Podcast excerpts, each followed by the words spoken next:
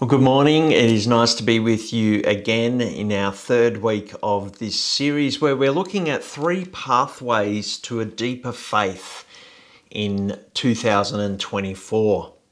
I don't know if you've ever looked up in the sky and seen a formation of birds flying in a V shape. Often we see uh, or hear of geese doing it. Other um, types of birds do it as well. But there's a variety of different ways that uh, reasons why geese fly in the V formation.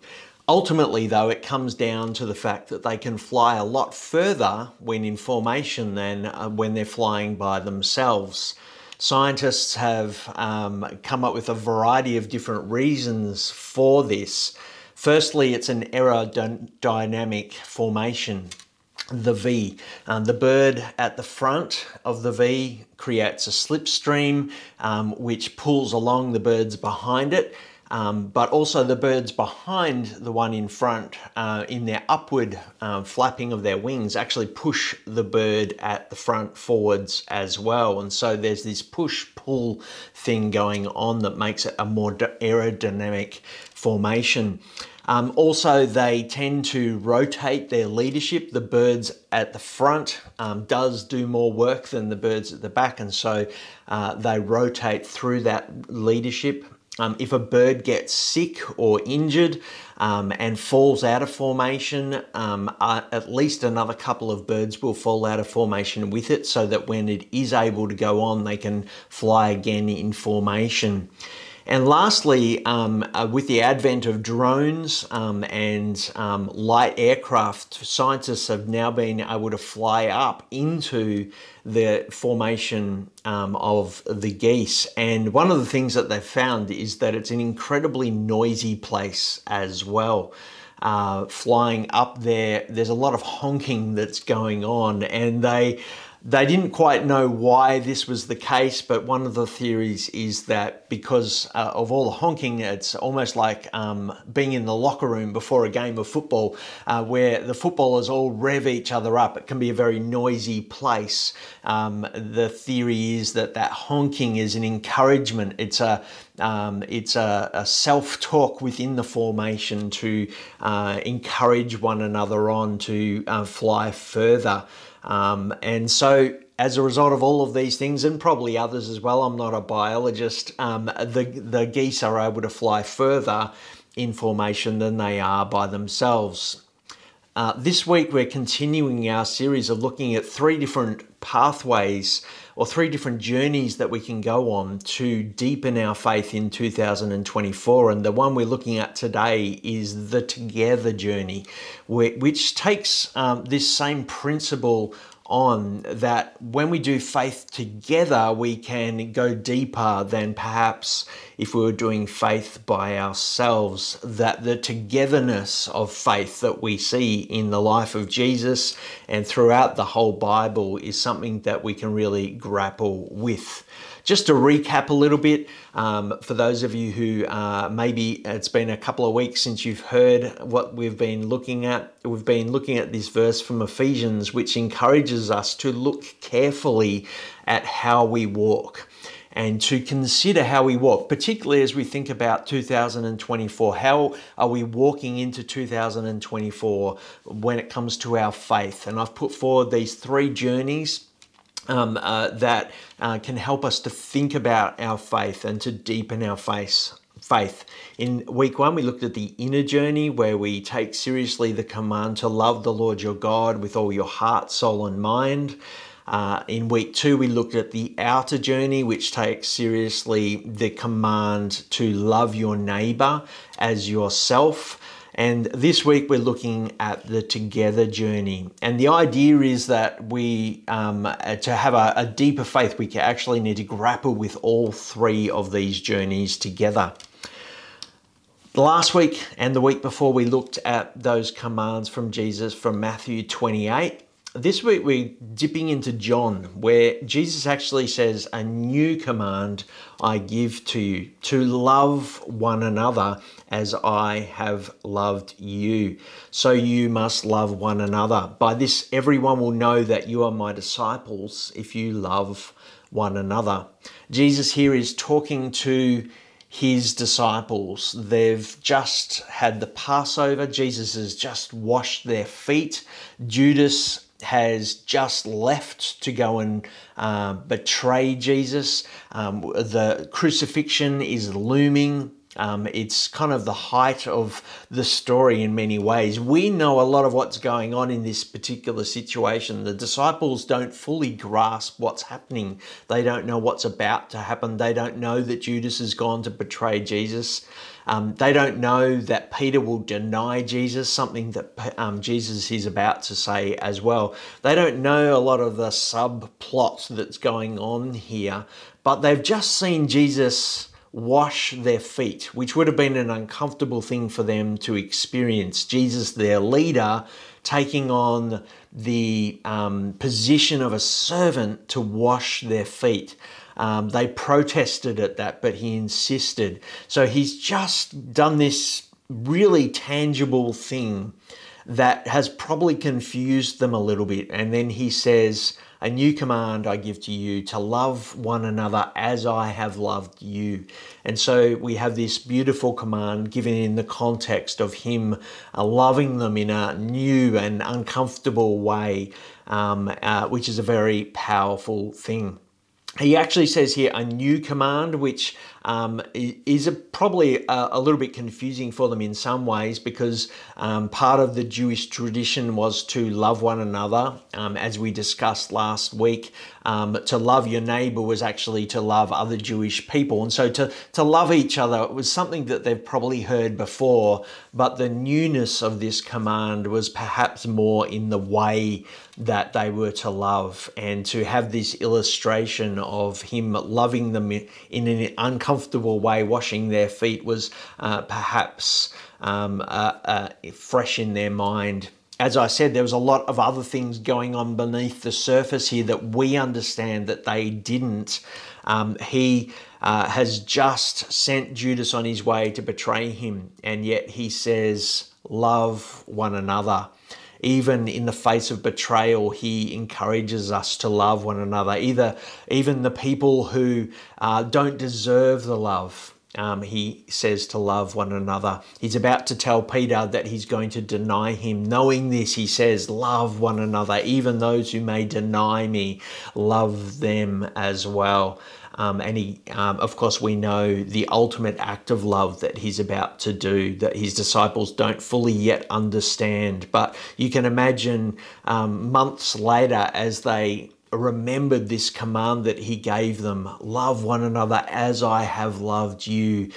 A couple of months later, they've seen how he's loved them. They've seen the, the ferocity ferocity of his love uh, as he hung on the cross.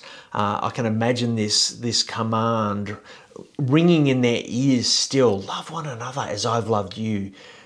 This is a ferocious love that he has for me, and he wants me to love my brother, my sister, as he has loved me um, the sacrifice of his love. So it's a beautiful command. It's a, an uncomfortable command, even today, centuries later, for us to take seriously.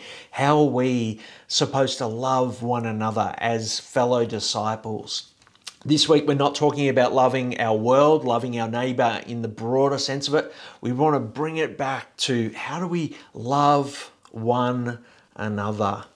Um, as He has loved us. What does this mean for us, particularly as we look into 2024?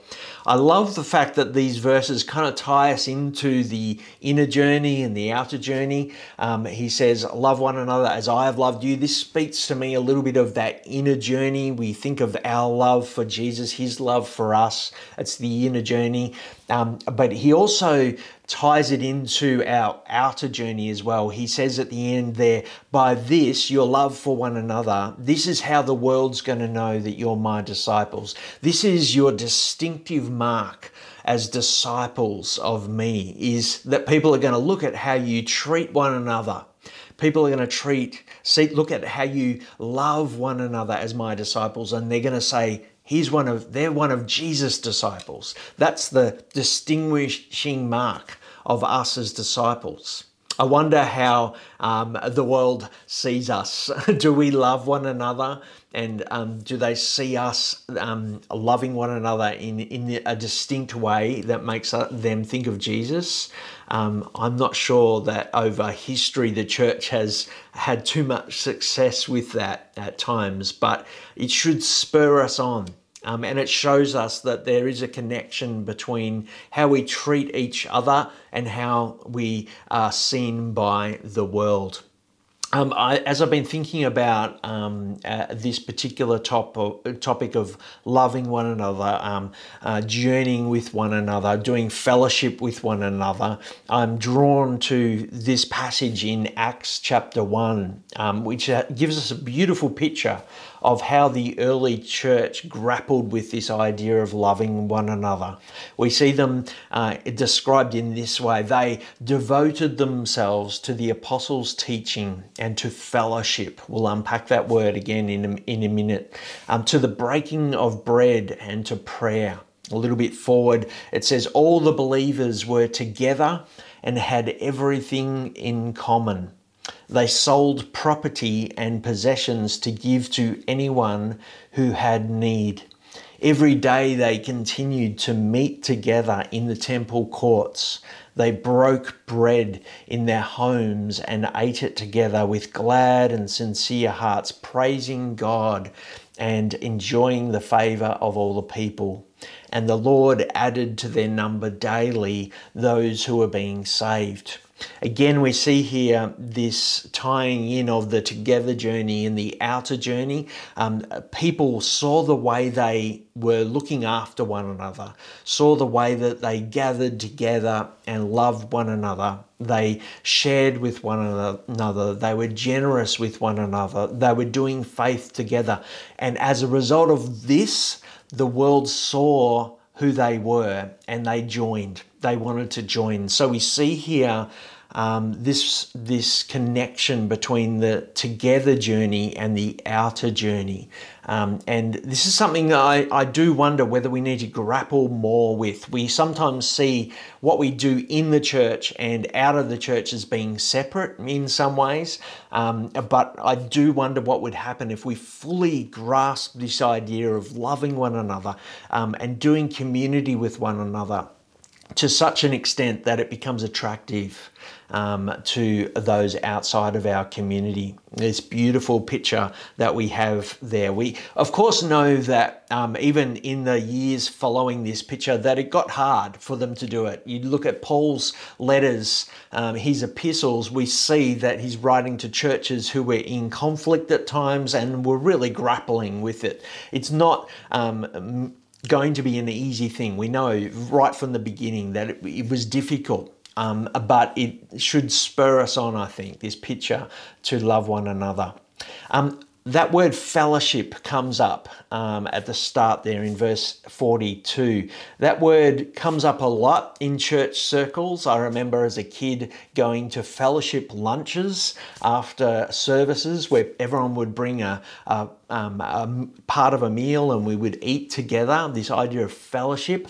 I never really understood what fellowship meant until I um, went to Bible college and did a bit of a word study on it. I did an essay on fellowship the Greek word um, koinonia is, um, is the word, and it can be defined as holding something in common. This idea of having something in common, but it also is a interesting word. When you look at all the different times it's used, I think it's used about 19 times in the New Testament, and they're always it's always connected with doing or action in some way. Um, it's not seen as a passive word, it's an active word. So, fellowship isn't just about belonging, it's not just about having things in common, but it's a doing word. People participating together, sharing, being active. Um, and so, as we think about fellowship, it shouldn't just be seen as belonging to our church or um, having um, um, uh, synergy with with another person. It's a doing word, and um, I think that's something that perhaps we lose a little bit of. Uh, you look at the picture in Acts there of the fellowship that the early church has, and they are doing things together. They are selling their possessions and giving to those in need. They are meeting together and eating together. They are going to the temple together. They're not passive, they're active in the relationship that they have with one another. And so, fellowship, yes, it might include um, having synergy with and uh, give, having a sense of belonging, but it needs to be something that we are active about as well. A few other passages come to mind. This one here in Romans love must be sincere, hate what is evil, cling to what is good, be devoted to one another in love, honor one another uh, above yourselves. Never be lacking in zeal, but keep your spiritual fervor, serving the Lord. Be joyful in hope, patient in affliction, faithful in prayer. Share with the Lord's people who are in need. Practice hospitality. Bless those who persecute you. Bless and do not curse. Rejoice with those who rejoice. Mourn with those who mourn. Live in harmony with one another. Do not be proud, but be willing to associate with people of low position. Do not be conceited. We see here again lots of action, lots of um, mourning with one another, um, rejoicing with one another, being faithful in prayer with one another. I don't know about you, but the words one another are a bit of a repetition in this particular passage. We see it used three times. We see it also in other passages like this one in Hebrews. And let us consider how we may spur one another on to love and good deeds, not giving up meeting together as some are in the habit of doing, but encouraging one another and all the more as you see the day approaching. Another beautiful kind of spurring on uh, for us to um, do faith together, spur one another on. This, these words, one another, uh, as I was reading um, these passages this week and others uh, that I was um, that pick up this theme, I, I, kept being drawn to these words one another. I'd never really noticed them before, but as I kind of looked into it, again, the Greek word there is allion, and it's a phrase that's used over a hundred times in the New Testament. A hundred times these words one another are used. Uh, I'd never really looked into it before, and so I dug into all of the different instances that I could find where allion was used. 59 of those 100 or so verses are specific commands or specific teachings on how to relate to one another. And uh, it's quite the massive list, really. I'm not going to share all of them with you, but let me just run through some of them.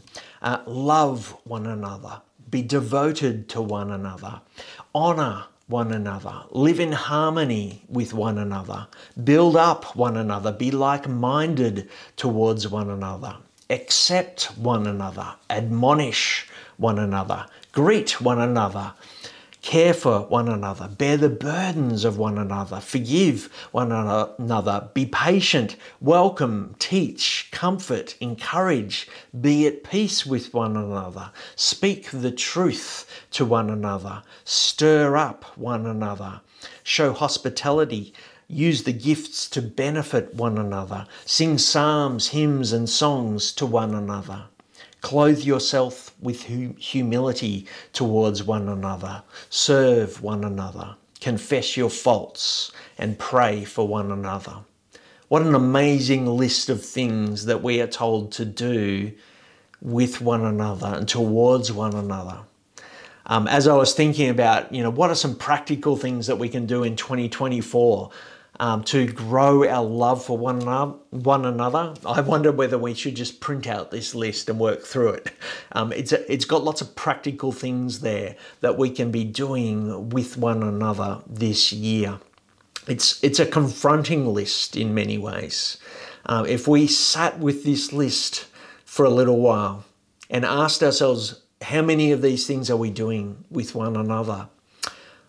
I don't know how many I could tick off. You know, some of them, they come easy. I come to church and I sing songs with one another, towards one another. I can tick that one off. But some of the other ones there are pretty hard at times. Forgiveness, admonishing one another. These are things that take um, stepping out of our comfort zone. So, how do we actually wrestle with this in 2024? Uh, you'll remember that I want us to this series to be practical. I'd love for us each to come away with something we can do um, to set our intentions for 2024 to make sure that we do grow in some ways. So, what are we going to actually do this year from this list, perhaps? Um, some practical suggestions for you. Firstly, I would really encourage us all to um, have a, a period of discernment. Um, and this has been a theme in each of the weeks. I've actually mentioned um, discerning, asking God what He wants us to do in this particular area. Um, perhaps asking God who in our community or who, as brothers and sisters in Christ, do you want me to travel alongside this year? Maybe there's someone in our community that God has put on your heart to encourage this year, to do faith with this year. Um, how might you serve this year? Maybe God has been prompting you to step up and to serve in some practical way within our community this year. Where might you participate this year? Maybe God has been putting on your heart to participate in one of the many things that we do as a community this year. Maybe it's about attending something uh, a service perhaps. Uh, maybe God has been putting on your heart that you need to be more regular in, in the attending of a, a, service, whether that be the morning or the evening service. Or maybe it's a connect group. Maybe, be, maybe this is the year that you need to re engage with a small group within our community. And I'm sure that one of our ministry team would be able to um, give you some direction in that into some of the groups that might be available for you um, to join. Maybe it is attending um, one of our age groups ministries, whether that be uh, youth, if you're a young person, or young adults, or maybe it's the men's group that um, meets together um, Monday nights, um, barbecue ribs, or maybe it's um, participating in one of the girls' night in that will be running again this year. There's a variety of different things that we run as a church for us. Um, we do things that are more missional in focus, but these things are um, uh, for us to get to know one another and to do faith with one another as well. Maybe it's about serving, and there's again a variety of different things that you can do inside of our community to serve one another, to do faith with one another. That might be something like joining the hospitality team, welcoming people, um, and helping our services to run well. Um, maybe it's joining the worship team or the tech team, or uh, volunteering to make coffee for people on a Sunday morning. Maybe it's about leading in one of our um, programs, whether that be children's or youth or young adults. Or maybe it's about not just joining a small group, but actually putting up your hand to lead one. Or maybe it's joining our prayer team. There's a variety of different things. And again, the ministry team would be the, the great people to go and talk to to explore what it is that you can do to participate, to, um, uh, to serve in one of these areas. Or maybe it's just something else. Maybe it's about writing a letter to someone within our community, a letter of encouragement. Uh, maybe it's about mentoring someone, whether that be formally or informally. Maybe it's about um, giving gifts, um, small gifts of uh, generosity, maybe financial gifts to people in need or um, to, to help us to run different programs. Or maybe it's outside of our community. Yes, uh, one church is one area that you can explore um, loving one another, but certainly there is the broader Christian community as well. And maybe God is putting on your heart uh, to join in in one of the many different ministries that are outside of our church uh, for Christians. I don't know what it is for you. Maybe you want to pause the video briefly now just to pray about it and to come up with something that you might want to do. Um, as I have encouraged in previous weeks, I think sometimes developing a rhythm around these things can be good to do. Um, whether they be reminding yourself on your phone to check in with other Christians and to encourage. Maybe it's about attending uh, programs that are weekly or monthly. Um, there's rhythms that you can build into your um, life this year to help you to be more intentional about these things. Now, as this is the end of our series, I did want to kind of circle back a little bit to look at these three journeys again. My hope is that by looking at the inner together and outer journeys, that you don't see them as prescriptive in any ways, for me, they've just been a helpful way for me to think about my faith and being intentional with my faith. I also find them really useful as I um, review how I'm going with my faith as well. Um, and a useful exercise might simply be to ask yourself which of the three journeys do I feel strongest in? Which of them do I feel weakest in at the moment? Um, maybe as a result of this series, you've come away with something in each of the three journeys that you want to put into place this year, or maybe you've been feeling God has put on your heart to really grow in one of the areas. Um, sometimes we ask ourselves that question and can realize that there's been an area of our faith that we've been neglecting. Um, I've certainly felt over the years that I've been stronger in one or two of the areas and maybe been neglecting the other. And maybe it's about rebalancing your faith in some ways. I actually think that there's a danger in ignoring any one of these particular areas. areas. Um, take the inner journey, for example. If all you do is the inner journey, you lock yourself away in a room and just pray and worship and read your Bible, these are good things. But if you're not actually engaging in the outer journey, loving your neighbor, or um, the together journey, loving one another, your faith can become very insular. And, and as I mentioned last year, last week, it's sort of like inhaling without exhaling. Our faith is actually designed to, yes, for us to connect with God, but for also that to flow out into the way we interact with one another. And so to ignore the other journeys can be a dangerous thing. We can end up being very insular. Um, ignoring any of the other ones can be um, bad as well. Uh, if all we ever do is the outer journey, if all we ever do is love our neighbor, love our world, serve our world, we can very easily end up being burnt out by not actually drawing back into the inner journey. Last week I mentioned that rhythm of Jesus. He, he was drawn into quiet, lonely places to connect with God and then propelled into his relationships with his disciples, but also uh, serving and loving his world. The balance was there. And if all we ever do is the outer journey, we don't come back to God, uh, it can end up being just a um, uh, doing, doing, doing, and not actually growing in our faith as well.